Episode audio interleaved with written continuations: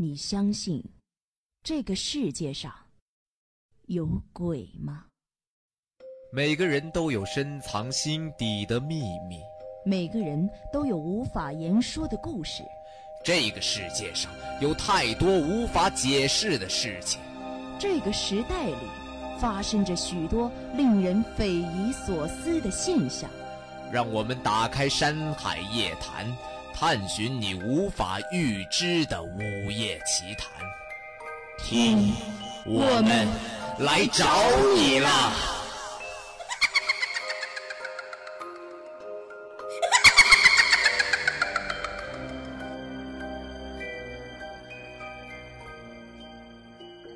Hello，听众朋友们，大家好，欢迎收听本期的《山海夜谈》，我是小波奈何，我是代班老波周周。这一期呢，我们要接上上次的连载节目，利用危险既然已经解除，两个人的生活又恢复了正常。一开始，两个人还因为这次经历而对手机前置摄像头产生了阴影，每天很少去碰自己的手机。但过了几天，这种阴影逐渐消失，两个人又像以前一样。天天抱着手机玩，谢凯又继续瞒着女朋友方小柔，在 QQ 上和校花袁丽聊得火热。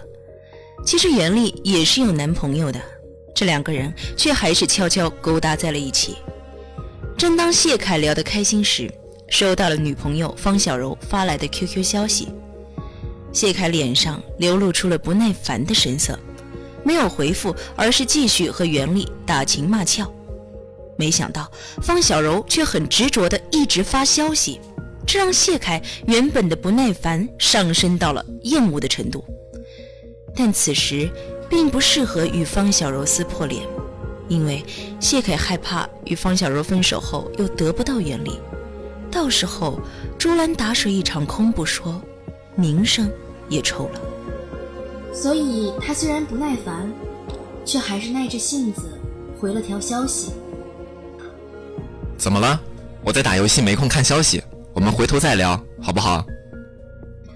还没等他的消息发过去，方小柔的电话就打过来了。谢凯接起电话，里面响起了方小柔啜泣的声音：“我知道你最近心思全都在袁丽的身上，对我根本就没有感情了。可是你别忘了，袁丽是有男朋友的，你好自为之吧。”然后不等谢凯说话，方小柔就直接挂了电话。谢凯刚才和袁丽聊天的好心情荡然无存，心里感觉烦躁了起来。他不敢公然和袁丽走到一起，确实也有些顾及她的男朋友。袁丽的男朋友是出了名的混混，如果被他知道了这件事儿，后果一定很严重。鬼使神差的，谢凯忽然想起了那部。能够索命的手机，一个恶毒的念头开始在他的脑海里形成：能不能利用手机里的女鬼为自己解决一些麻烦呢？如果自己向那个女鬼许下愿望，希望袁丽的男朋友可以意外死亡，作为代价，自己的女朋友方小柔就会被女鬼杀死，困扰自己的两大因素就全都解决了。而自己却不会承担任何责任。这个念头一直在谢凯心里盘旋着，最终他狠下心，决定就这么做。那个破手机你是怎么处理的？谢凯装作若无其事的向许云飞问道。当谢凯得知手机前两天被许云飞扔到了垃圾桶里时，心里不由得有些紧张。明天刚好是垃圾车来学校运垃圾的日子，到那个时候，手机就再也找不回来了。谢凯不敢耽误，找个借口就跑去垃圾堆那边寻找。垃圾堆里有着各种各样的垃圾，散发着一股难闻的气味，但谢凯此时却顾不得那么多，像疯了一样在里面翻来翻去。用了好长时间，终于在垃圾池的一个角落里找到了那个不起眼的手机。谢凯将破手机装进口袋往回走时，自己的手机却响了。他掏出手机一看，发现是方小柔打来的。我们分手吧，从此以后我们再也没有任何关系。方小柔说的话出乎了谢凯的意料，让他不由得愣在了那里。等到他回过神来，发现通话已经被挂断了。听到方小柔提出分手，谢凯没有一丝难过，而是首先在想，这会不会破坏自己的计划？那个女鬼的目的是为了杀害情侣。假如自己没有女朋友，那个女鬼还会帮忙把袁丽的男朋友给杀死吗？又或者，女鬼会不会把袁丽当成自己的新女朋友给害死？想到这一点之后，谢凯意识到自己此时还不能和方小柔分手。非但不能分手，他还需要让那个女鬼明白方小柔就是自己的女朋友。在这件事情上，绝不能出现任何意外。谢凯将自己的手机卡取出来，装到了女鬼的那个手机里，然后拨打了方小柔的电话。电话刚接通，谢凯根本不给方小柔任何说话的机会。亲爱的，不要开这种玩笑，你是我最爱的人，是我心爱的女朋友。说话之后就挂断了电话，并且把手机卡给拔掉了。他不能给方小柔任何拒绝的机会。这样，在女鬼眼中，方小柔依然是自己的女朋友。晚上，谢凯悄悄躲进了厕所里，拿出了那部可以索命的手机。他打开手机的拍照功能，选择了前置摄像头。手机屏幕上出现了他因为疯狂而变得有些扭曲的脸。摄像头发出了幽幽的红光，谢凯知道。那是女鬼的目光。我希望，还没等谢凯说出他的愿望，那个女鬼已经迫不及待地伸出了自己血淋淋的头颅。那张血肉模糊的脸仰着，和谢凯的脸贴在了一起。谢凯惊恐地看着女鬼，缓缓从手机的前置摄像头中爬了出来，身体。却完全不听使唤的动弹不得。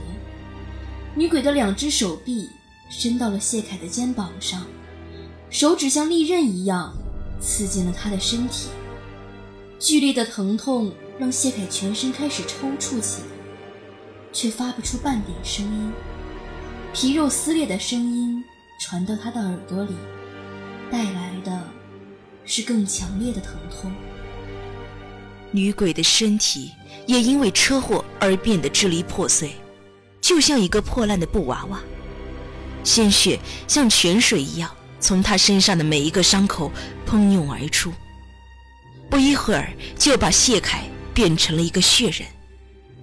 谢凯的眼神中充满了绝望，他不明白为什么女鬼要杀害自己。李哲明明说过，许下愿望的人不会有任何事儿，死的明明应该是方小柔才对。更何况，自己的愿望还没有说出来。女鬼并没有打算给他任何解释，她的一只手已经伸向了谢凯的脖子。随着他手指用力握紧，谢凯感觉自己的胫骨都像是要被捏断一样，眼球不由自主地向外凸，舌头也长长的伸了出来。就在这时，女鬼的手却松开了。还没等谢凯感受到呼吸的美好，就感觉胸口传来了撕裂的痛楚。女鬼的另一只手插进了谢凯的胸口，硬生生撕开了一个血洞，然后扯出那颗还在跳动的心脏，放进嘴里，用力的咀嚼了起来。谢凯大概做梦都想不到，方小柔曾经使用过这部手机。当许云飞把手机丢进垃圾堆之后，方小柔刚好去倒垃圾，发现了这个十分破旧的手机。他是个节俭的人，捡起来看着还能用，就带回去了。之后，他用来和谢凯 QQ 聊天的，正是用的这部手机。他的深情话语和苦苦的挽留，没得到谢凯的任何回应，全都被女鬼看在了眼里。后来，许云飞的女朋友看到了这个手机，已经从许云飞那里得知真相的她，连忙把女鬼的事情告诉了方小柔。于是被吓到的方小柔不敢再用，再次将这个手机扔到了垃圾堆里。对谢凯绝望的他彻底死心。于是提出了分手，但有过同样遭遇的女鬼却不打算放过谢凯。刚好谢凯将手机捡了回去，自投罗网。我最痛恨你这样无情的人，你就应该永远消失。这也许就是那个女生最大的心愿。这是谢凯意识消散之前，听到女鬼说的一句话。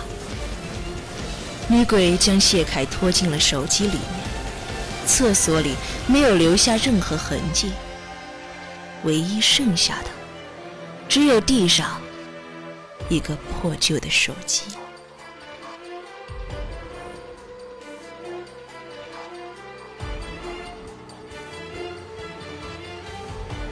好，以上便是我们本期《山海夜谈》的全部内容。我是小波奈何。我是老波周周，我们下期再见。